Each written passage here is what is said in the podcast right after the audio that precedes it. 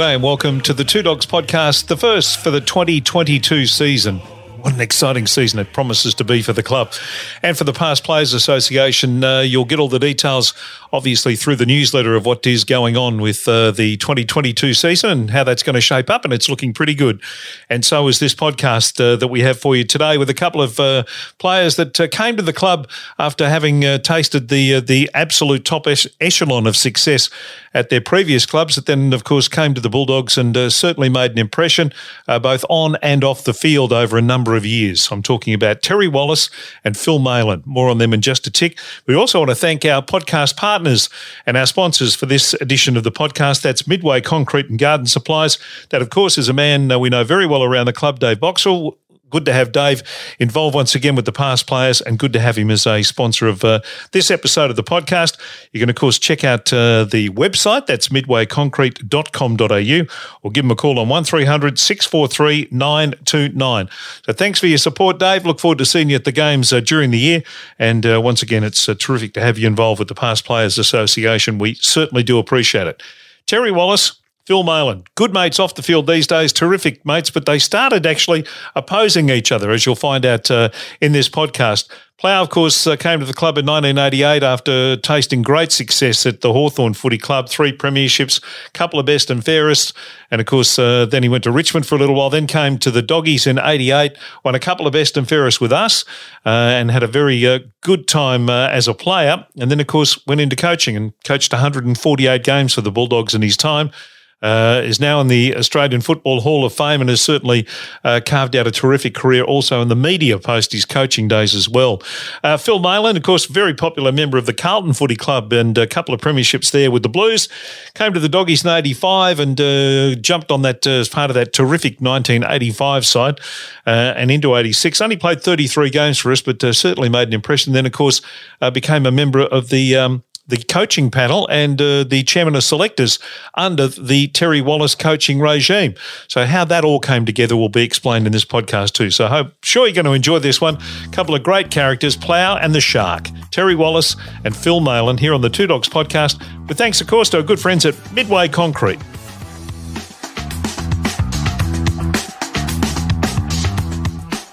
You sort of missed each other Plough walked in uh, as you walked out, and you you sort of had missed each other until you sort of hooked up in the coaching part of it. Yeah, yeah. Well, that was probably a good thing because he, he taught me how to drink and party. So it was, it was probably good that he I didn't actually play with him because I mightn't be alive today. Can I start this by going back and uh, it's it's almost the elephant in the room, and I don't think I've ever spoken to you two about this together before, but the '85 final series because you were on opposing sides. Yes. Yeah, we were. Uh, certainly from my side of it, um, I was still at Hawthorn. Obviously, Shark was at uh, the Bulldogs then. Uh, we played them in what I think was called the old qualifying final, uh, first up at the MCG, and uh, give the Doggies a fair touch up. That day, they uh, then won their next final, their first semi, and we ended up meeting them. We lost our second semi, so we ended up meeting them in the in the prelim and boy, boy, it was a completely different game. I mean, one was like an 85 point drubbing, and then all of a sudden, uh, the preliminary final was a real dogfight. And uh, as a lot of Bulldogs uh, supporters would know, it you know, sort of went right down to the wire. And Leigh Matthews in his last season managed to kick a couple in the uh, in the last quarter to scramble us over the line. But that was actually really my first actual meeting with uh, with Shark because we played toe to on each other for the entire uh, entire game. And there was a dogfight going on around us, but there was a fair dogfight going on in the middle as well. Sharky, your memories of that? I had uh, come across from Carlton, and uh, Mick Mick Mick uh, Malthouse was coaching then, and um, you know I think I was getting towards the end of my days, to be quite honest, at trying to perform at that level, and uh, I, I don't remember a hell of a lot apart from the fact that it was probably one of the hardest days of my life because one of obviously one of Plough's strengths was his ability just to keep running all day. And um, he was just getting to every contest, and my job was trying to restrict him. And I, you know, I, to be honest, I don't think I was all accessible. I was probably he, he averaged over 30 and he might have got 25 so if you call that a plus well that was pretty good by my end but um, yeah, no, that was, I, I remember the day because I, I, honestly thought that if we could have got through that prelim, we might have actually won a premiership. But um, Hawthorn were just too good for us, and uh, and uh, Lethal uh, went berserk in the last quarter, which didn't help.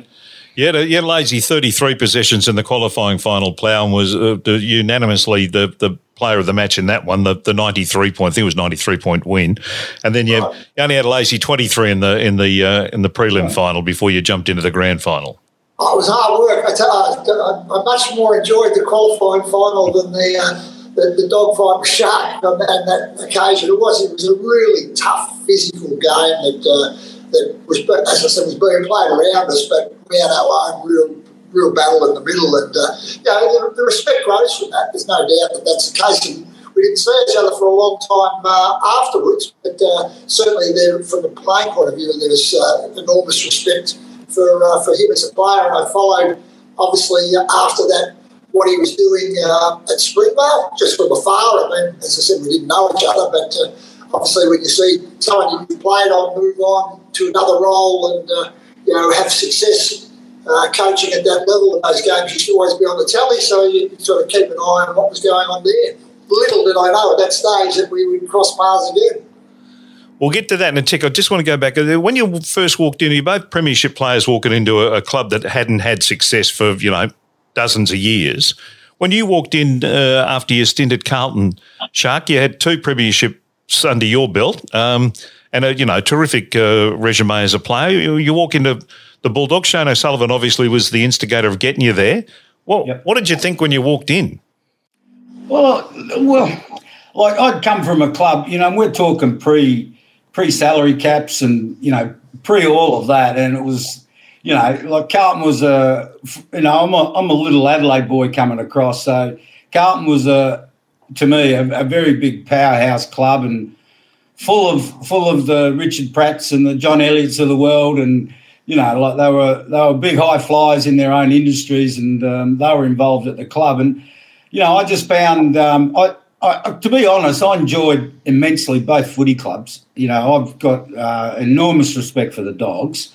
Um, they were, you know, back when I went there in 80, 85, um, they were a working man's club you know, and I'm, I'm not being disrespectful when saying that, but they were a working man's club. They you know, their their coterie groups had, um, you know, uh, self-employed carpenters and motor mechanics and you know small business people. And Carlton's coterie group had, you know, the the multi-million dollar people sitting at the table. So it was com- it was a completely different scenario um, from that respect. But as far as you know, blokes go um, I couldn't have, you know, met and played with a, a better bunch of blokes, to be honest. Um, and you know, as I did at Carlton, because I think, you know, back then it was, it was for me, it was only semi-professional. I still worked full time, and uh, most of most of the blokes did. So it was training at training at five o'clock, training four nights a week, getting home, and and um, I lived in on the eastern side of the city, so the dogs was a bit more of a travel for me, but um, you know I enjoyed my time there immensely. Yeah. Was it a culture shock for you, play? You walked in with three premierships, a couple of best and fairest. You know, you had a, you had a bloody good football resume when you walked in. Yeah, it was. Yeah, I must say it really was. I loved the, uh, the fact of it being a smaller club. I mean, that was something that almost took me back to my starting roots where I started at Camberwell in the VFA um, such was the difference between Hawthorn and the Bulldogs when I walked in, but I love that. I love the fact that you could go into the social club and you, you knew everyone's name and sort of could get around uh, everyone. I, I, thought that was a really endearing part of the club, but the on-field aspect was the one that surprised me most. It, it was probably driven by the supporters again more so than anything else. I, mean, I can remember you know, we'd play games at Hawthorn and we'd win but we win ugly. Yeah, we win by three or four goals, and you go back to the social club, and everyone was disappointed, um, even though you won. Mm. Uh, where the Bulldogs, I couldn't believe that we were getting sort of standing ovations when we were uh, within two goals of Carlton or, or Essendon or somebody like that. You're losing at half time, and you're getting a standing ovation from the uh, from the supporter base, which was just a, a, completely different mindset to what I was uh, I was used to, really. And uh, I must sort of say that took a little bit of just uh, you know, getting accustomed to. And uh, what you had to try to do is you have to try to convince, particularly the younger boys around the place, that that's not necessarily acceptable. You know, getting a standing ovation for you know a performance that's not really where we want it to be, and it would have been very easy to to come back to the pack and just accept that that's the way that it was there. But you know, I suppose my my drive was to try to let the, the boys know that that wasn't the way that it could be. And uh, yeah, we never had the success while I was there. Shark probably got closer to success in his time than what I did in my time because it was uh, obviously when the club was know, really at a low ebb, and uh, yeah, it was the merger, uh, the merger time with with Fitzroy. I can remember starting the best and fairest, and when it was announced that the following day it would be in the newspapers that the, the two clubs were merging. So it was a pretty low time. Mick Malthouse was on his way out. He was off to the uh, to the West Coast Eagles. So it was a difficult difficult time. Great time. Really enjoyed my uh, my time as a, as a player there, but it still was pretty tough, particularly that last year. Yeah. That 89 best and fairest at the Cadillac Club in Carlton um, was was one of the more memorable nights of all time. One of the most ridiculous venues for a foot, football best and fairest I've ever been to in my life, I think. Well, two years in a row, we had one at the Cadillac Club, and you went in there because the Saturday night was obviously the big night. We had ours on the Sunday, and you went in and the carpets were squelching. I had just locked the doors on the Saturday night. The place absolutely stunk. Then we had another one the year after, which was at Toto, Toto's. That's right. Uh, pizza, pizza parlour uh, in Lygon Street, where we all had to climb up the stairs to uh, to get there. So, I mean, I'd come from uh, functions, bits similar to what Shark was saying with the coteries at Carlton. I come from best and fairest functions at Leonda and all these grandiose you know, trophies and everything like that. It was a, yeah, it, it was a culture shock. There's no doubt uh, whatsoever about that. But uh, I must say, it, it, it, was a different time because of the fact that I, I, think Shark would be the same, and I'll go on to it a little bit with the, uh, the coaching factor. The thing that I love about football is when you go to a game expecting to win every single time you go to the game. You don't always win, and your supporter base can be the same. You expect to win every single time you go to the game. Well, uh, at Hawthorn, that was the case. When I was coaching at the Bulldogs, I think that was the case, but it wasn't the case when I was playing. I mean, you know, it was we've got to do everything right. And we've got to cut them down by a little bit to be a, to be a chance of getting a, a result in the game, and that's a different mindset to uh, to go into football with. Yeah. Let's talk about how you the coaching thing sort of developed with you. Play you you coached the reserves um, at the Doggies. That's where that sort of coaching part of it started for you. When did when did Phil Maylea come into the to the mix of your sort of panel of people that you had helping you out? Yeah, well, so I, I suppose how it, uh, how it worked for me very quickly is just that uh, uh, once I finished playing in, in '91, uh, there was an opportunity to take a role under Terry Wheeler uh, as the reserves coach, and I jumped at that opportunity to, do that. Uh, I was still uh, working full time with Sky Channel and of Channel Nine at the uh, at the same time, but trying to sort of juggle the, uh, the two. We had a bit of success, uh, you know, 12, 18 months in, where we won a, a premiership, reserves premiership, had some really great players. Beveridge was a part of my premiership team. Yeah. obviously coach now, but yeah, guys like uh, Rowan Smith, Luke Darcy, Brad Johnson, were all young players that uh, that played in that uh, that premiership side. So that was good fun to have that opportunity. Um, eventually, the, uh, the, senior role opened itself up in an interim uh, situation in '96, and I took over the role full time in uh, in '97. And it, it, was interesting. So where Shark fitted in was we needed a chairman of match committee and somebody to be able to take on that role. Someone had to had good, strong sort of coaching, football background, coaching background uh, as well. And it was actually, well, Shane O'Sullivan was the one who got Shark to the club in the first place. It was Gary O'Sullivan, uh, who was then the head of footy, that sort of suggested that you know, Shark would be a great fit to come back to the club at that time. And as I sort of said, I really never had anything to do with Shark at all, apart from our little duel in '85. But mm-hmm. yeah, I'd seen everything that he was doing with uh, with Springvale, and, and I jumped at the opportunity to have him as part of our uh, as part of our coaching group. So hence that's where the uh, the connection first started, and off it went from there. Was it a hard sell to you by Geo Shark? Um, well, I'd always had you know dreams of you know what what it would be like to you know be involved at that level as, as a coach.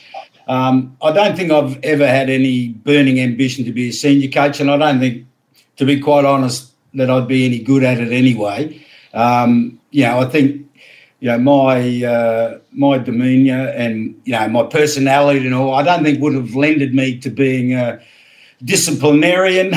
Um, you know, one of those types of uh, you know people that you know would be good would be good at communicating with young people. Even though I did it, I, I think reasonably successfully at Springvale. But you know, we're talking a different level of football. Um, but um, it it was um, it was just a great experience for me. Um, and um, you know, the one thing I'll get out of it is uh, I think that Plough's one of my best mates now. And um, that that that is something that I've got out of it. And and uh, you know, we've had some great times together, and and coaching that club. Um, you know, seeing, considering where I played, and considering how close we got to a grand final, you know, I, there was only one kick either way, and Plough would probably still be coaching senior footy today.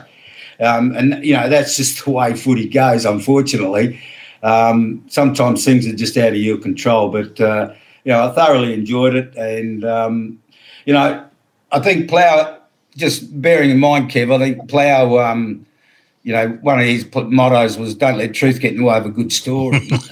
um, I'm not quite sure I was his number one choice. Um, I don't know if Plough can remember, but there was uh, another very, very, very good candidate in the name of Gordon Casey who was at the club. Now, Case was a, a very, very well qualified person and had been doing the, you know, been involved in the club as an assistant at that point in time.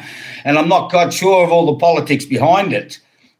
Um, but uh, I do know that uh, I believe Rick Kennedy was on the board at that point in time. Was that right, Plough? Yeah, that's correct. Yeah. And um, I think um, that uh, Rick because I'd played with Rick. Rick was my captain when I played at the Dogs, and uh, I think there was a leaning towards me. Um, and I think that um, a lot of, and I think you know, a lot of the other people that were in the know had a leaning towards Gordon Casey, and quite rightfully so, because um, I'm just a new boy that's walking in. You know, from you know, even though I'd played there, I'm, I have not been there for like five or six years since then, and um, fortunately. Um, you know, Plough and I got on really well together, and uh, I think you know I was I was a good sounding board for Plough, and um, uh, Plough uh, I saw Plough develop anyway. You know, through his coaching tenure at the Dogs, that's for sure. Yeah,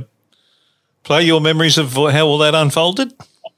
Yeah, well, that's exactly how it was. I mean, it was virtually the person who was there on the job versus the one that was coming in from uh, from outside. And uh, I think that the one thing that I would just add to all that was it was kudos to both Shark and Gordon Casey for making it work and making it happen. And you know, uh, it was really fairly seamless. The Shark might sort of see it a little different. Uh, that there is yeah, some probably some testy times in the initial stages, but uh, uh, from my point of view, it was reasonably seamless and you know, I, I, think the coaching group come together, you know, so well that it gave us an opportunity, you know, in that first 12 months to really have a, a you know, crack at trying to win a flag. And so uh, from that point of view, I, you know, I thought it was a, a pretty successful alignment uh, as a group. And uh, Shark 100% added added to uh, to the group because you know, one, he coached his own teams and, and knew exactly you know, where all that stood.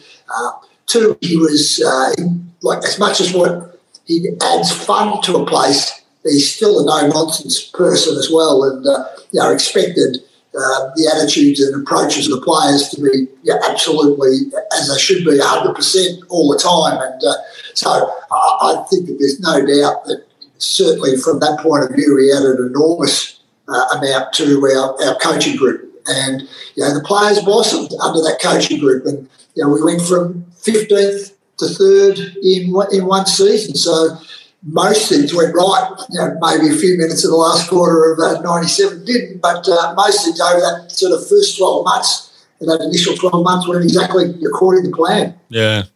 Did you clash much, or did you did you question each other in, in terms of uh, you know as it was going along, as it was developing?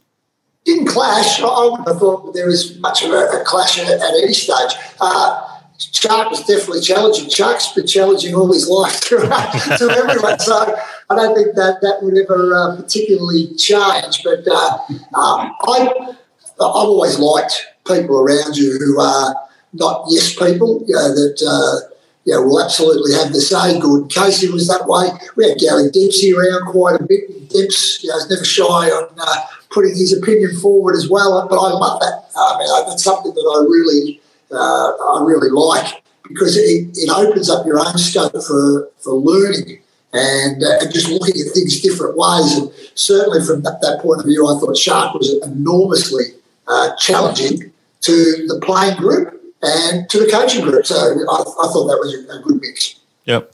Shark? Uh, question? Well, did you feel that you had, you know, the right to go, hang on, I reckon we should be doing this? Oh, yeah, look, there are plenty of times. Um, you know, I, I think one of the one of the good things that I found that, uh, to be honest, I agreed with what Plough was doing most of the time, except when he had me dressed up as Batman and and, and, and things like that at team meetings. You know, there were some sometimes I had to stoop to a level I didn't want to go. but, um, you know, that was the innovative way of of um, trying to get across a point, which I found good, and I think the players appreciated that. Um, yeah. So hang on, explain that. Why were you dressed up as Batman? What what was this? What was the well, I'm that? trying to remember. There were a couple of times when there was we were going in like oh I know the one that one that springs to mind is Mission Impossible, and we were dressed up as you know, as, as gangsters, you know, with the black hats and all that. And we were playing a side that was on top, and you know, we were, you know, probably fourth or fifth, and we, you know, we hadn't beaten them for the year, and so there was a different strategy of how to go in. Okay, this is Mission Impossible. And of course, Plough's, you know, one of his major things was that, you know, that flooding thing that he, he invented, which, um, you know, was was uh, changed the whole, whole football landscape, to be honest. But, um, you know, so from that aspect, um, yeah, we had fights on game day, I think, more than during the week where, you know, I, I would bring up something and um, Plough wouldn't agree with it. And, he'd tell me to shut up or come up. You know, I'd come up with the problem, and he'd say, "Well, give me a bloody solution." you know, I didn't have one.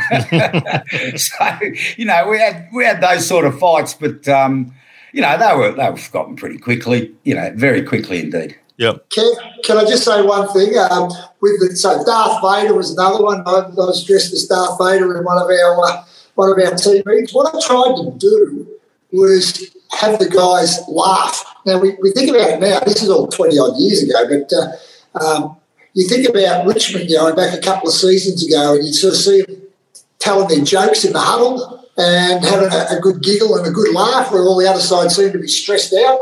Um, during the week, I just tried to keep it as light as what I could. And half my thing was if they're having a laugh at me at my expense or having a laugh at Shark, they're more relaxed and we've got them in a better frame to go into that week's game. So, uh, yeah, we used to clam it up a little bit. I, am sure that if you ask some of the players, they go, what the heck was all that about? But uh, that was generally the reason for it was, number one, to get a message across, but uh, number two, to have them pretty relaxed with that message that we were trying to sort of get to them. Yeah.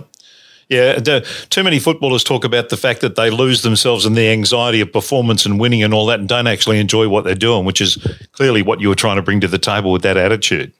Yeah, that was a bit crazy at times, but that's that's past life now. So. so if I bring up ninety seven and ninety eight, which which one hurts you most, Plough? Ah, percent ninety seven because that was the uh, the lost opportunity. Yeah, there's no doubt. I think we played our best footy in '98. The first half of '98, I, I have no doubt was certainly the best football that I coached anywhere along the line. And I'm not talking about my coach. I'm talking about the players' performance coming off the loss of '97. I can remember uh, the footy show one time, the halfway mark of, of the year. They put up a ladder of where they saw Sam Newman doing it as one of his little things ladder of where he saw the teams and where they were going to be by the end of the year, and he had us, you know, a foot on top of any of the other uh, any of the other sides. Well, it didn't end up working out that way. We uh, got a few injuries and a few guys lost a bit of form and confidence in the back half of '98. But that was the best footy. But the opportunity was '97. There's no doubt whatsoever that that was the uh, the chance. That was the one that got away. Uh, not often in football, uh, you know, are you six goals up at half time and get beaten, let alone in a preliminary final. Not often are you four goals up, you know, early last quarter and, uh, and get beaten. It happened to me in the grand final with uh, with Hawthorn when Essendon rolled over the top of us and it happened in that preliminary final. But, you know, uh, we only played two quarters that year where we didn't kick a goal and one of them was in the last quarter of the preliminary final. I think it was six points straight that we kicked. Uh, we're three, two or three points in front with, I reckon, 80 seconds to play on the clock. We run into an open goal, miss it, they get the ball, take it the other end of the ground, kick it, kick the goal, and that's the end of the game. If we kick the, the goal with 80 seconds to play, you just flood the back line and the game would have been over. But uh, yeah, they're all they're all things uh, do I sit back and think, could have I done anything different?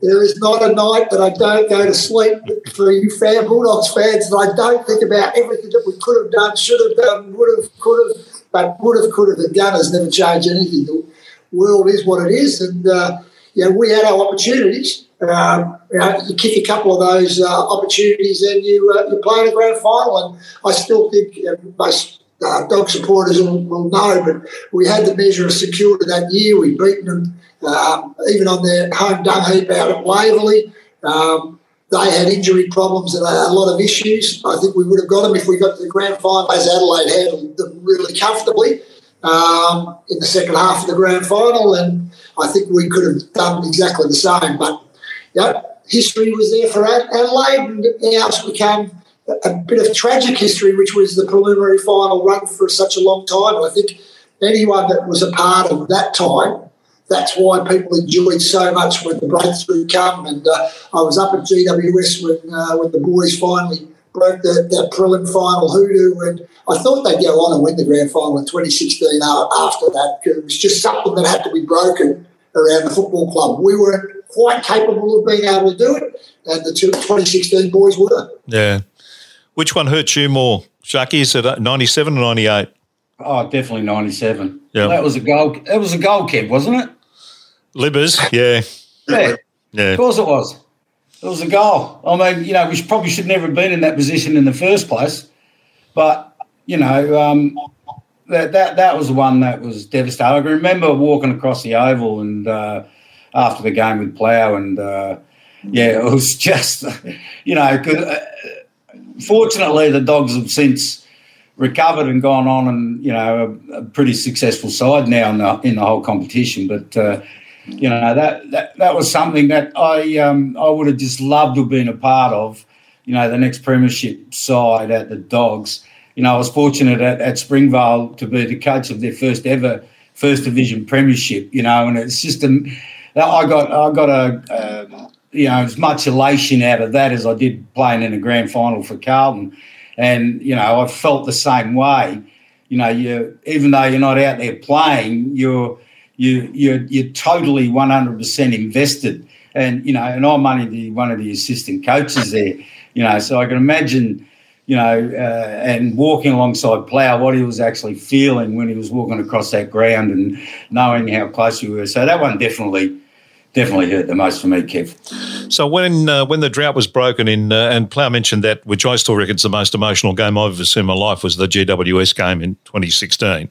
Yeah. How did you feel when the when the when the floodgates opened in 2016 and they did actually win a flag? Uh, how did you feel that day?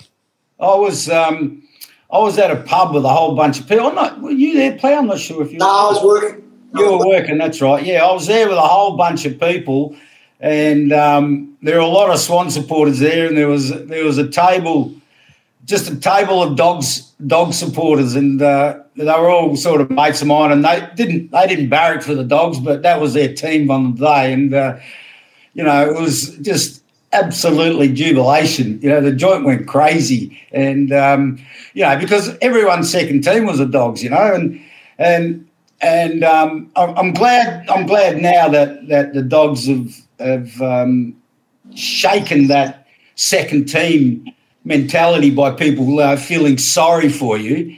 And now, um, you know, they're obviously just a, a, completely different club once success comes into a place. And, uh, you know, and then the standards are lifted, uh, expectations are lifted by everyone, the board, you know, committee, supporters, players, and it, and it goes to a new level. And, um, you know, that's what I experienced when I got to Carlton, that the expectation was, as Plough said, you win. That's all you do here is we win. And uh, I think, you know, the dogs are really building on that mentality now, which is fantastic for them. Yeah. How do you feel? I know you, you said you're at the GWS game, Plough, but when the, when yeah. they actually won the flag, I mean, you, you, you built you were part of building that platform that that, that, that success was possible.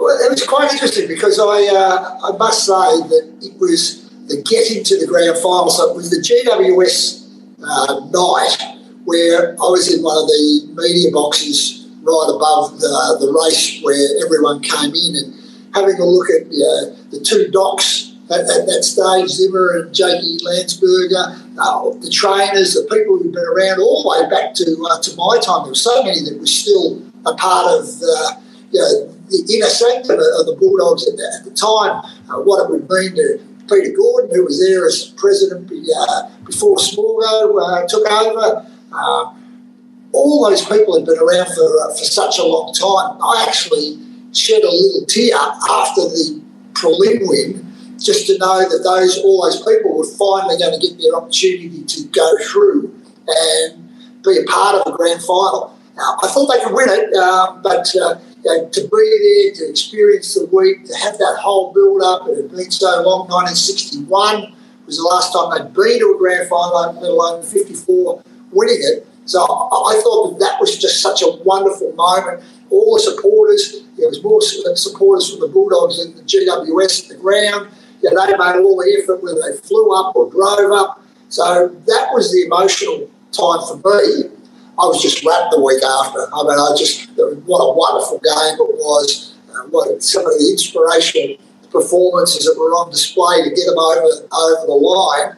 Uh, I was all smiles grand final day, but there was a sense of uh, you know a tear or two and a sense of what could have been, I, suppose. And, uh, but being so pleased for those that had been through that, what could have been, but finally got to uh, to get there. Uh, that was the most important thing for me. Yeah. What was your what's your favourite memory and moment of your your time as a player or a coach at, at, at the Doggies? Plough? Is it is it is it beat the Essendon win in 2000, or is it was it when you were a player? Was there a moment that you kind of think back now and go, yeah, that's the that's the one that does it for me?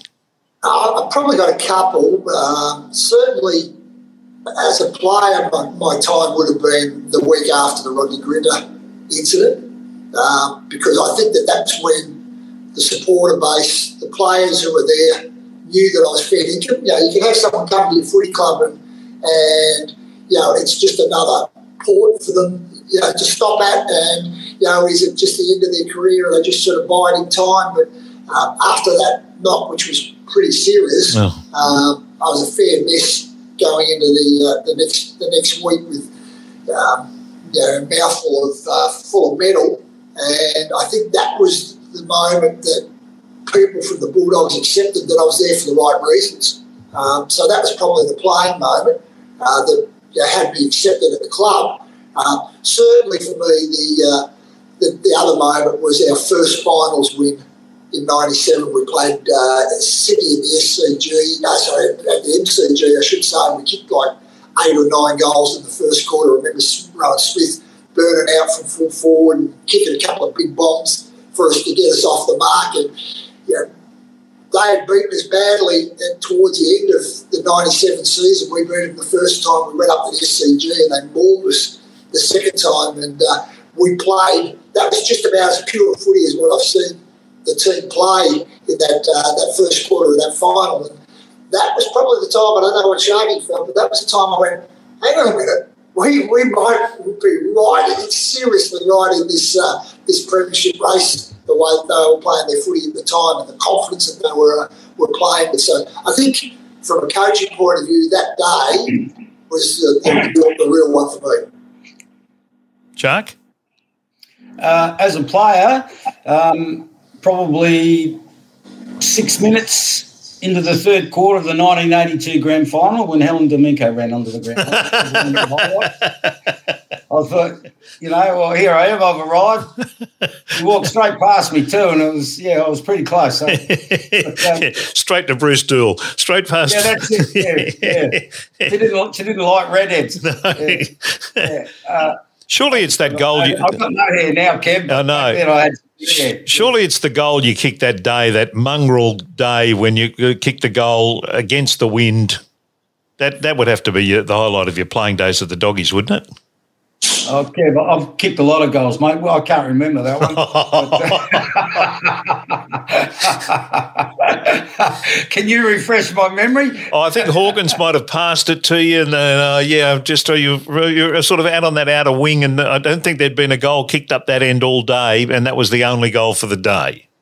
Yeah, well, and it was. Uh, uh, I remember that now. Doug's handball was like really low. I had to scoot down and dodge around three or four blokes before I kicked it. That's the one. But uh, yeah, that's you remember. I remember it now, Kev. Yeah, yeah, I do remember it. But I and as, a, an assistant at the Dogs, I I was um, I was very proud to be associated when we beat Essendon that year and with the flood and all. You know, I know it mightn't have been pretty for a lot of people, and it was completely different. But um, you know uh, we, and more importantly, Plough went out on a limb that day. He went out on a limb. Honestly, if that had failed, um, I don't know what the repercussions might have been from a, you know, a media point of view, and and from a, even from a player point of view, um, and certainly supporters. But uh, uh, all credit, all credit. It came through, and you know we knocked them over, and um, you know that I, I find that uh, one of the you know the things that I remember most. Is that Terry? You are you happy for that to be what you're remembered by from a coaching point of view in terms of that being innovative for a start? Uh, yeah, no problem with the innovation side of things, and I know that was the start of uh, football changing to a, to a degree. I always thought that that year in 2000, the end of that year was the Olympics up in Sydney, and a lot of coaches went up to Sydney and and looked at transition sports, uh, looked at hockey and the way that that was being played. And uh, because of some of the changes that had come, Rodney Eade was doing a little bit of you know, uh, different work with his side with the Swans, and you know, we had experimented with a couple of things. So it, footy changed from that time onwards. It went from a one-on-one sport to a transition sport. There's no doubt that that's the case, and that you know, it evolved over a long period of time. Uh, Clarko changed it even more when he, you know, when he got to Hawthorn. But uh, uh, so I've got no problem with innovation. The game has to move and it has to change. Um, you know, from uh, generations past, they would have liked the way that the game did evolve, but you know, we're there as coaches to uh, to win and to, to try to do whatever's best to give our team the best opportunity. And that game against Essendon if we had played a one-on-one style of game, we couldn't have beaten Essendon that night because if you had a look at, we had about four or five blokes out. We had young kids. I remember when we first, before we decided to go down the path, we started picking a side on the Monday. You know, we had crazy things like it was uh, Mitch Hart playing in about his fifth game was going to line up on James Hird. Mm. Uh, I think we had Lindsay Gilbee maybe in the back pocket uh, who was going to be trying to take on Mark Mercuri. We just couldn't beat them if it was just a one-on-one on one-on-one on one matchup. So we sort of that's when we went, well, what else can we do? How, how can we serve this up to the players in a, in a different way?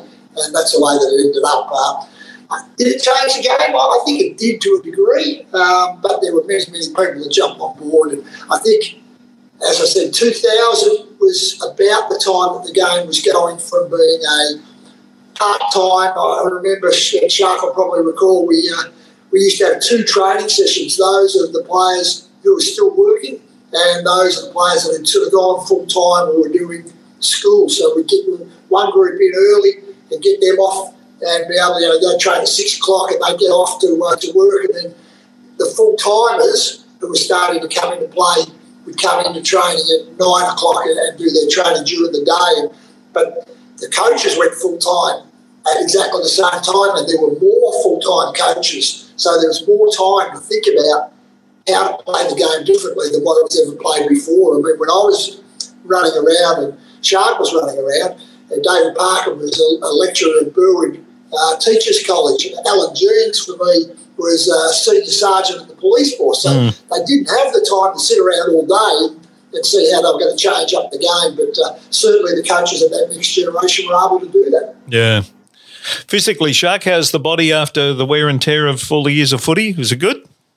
Yeah, it's not too bad, Kev. Yeah, yeah. I, I was fortunate, I guess. I had both my ankles reconstructed and, you know, you have the normal cartilage operations and that as you get older. But, um, you know, I've survived it pretty well. I'm still... Uh, I still go for a little, you know, Cliffy Young jog every second day, and I lift my beach weights every now and then. And uh, yeah, no, but yeah, no, I've uh, I've survived it pretty well from that. The rest of me is not in great shape. My liver's gone, my heart's gone its way out. But um, no, the knees and ankles are good, Kev. Player, you uh, you took an enormous. I and you mentioned the Grinter incident. You, you, you uh, your knees, uh, your body used to throw yourself under packs at a million miles an hour, and people falling on you and people punching you. How, how's your body these days? You're looking a million dollars.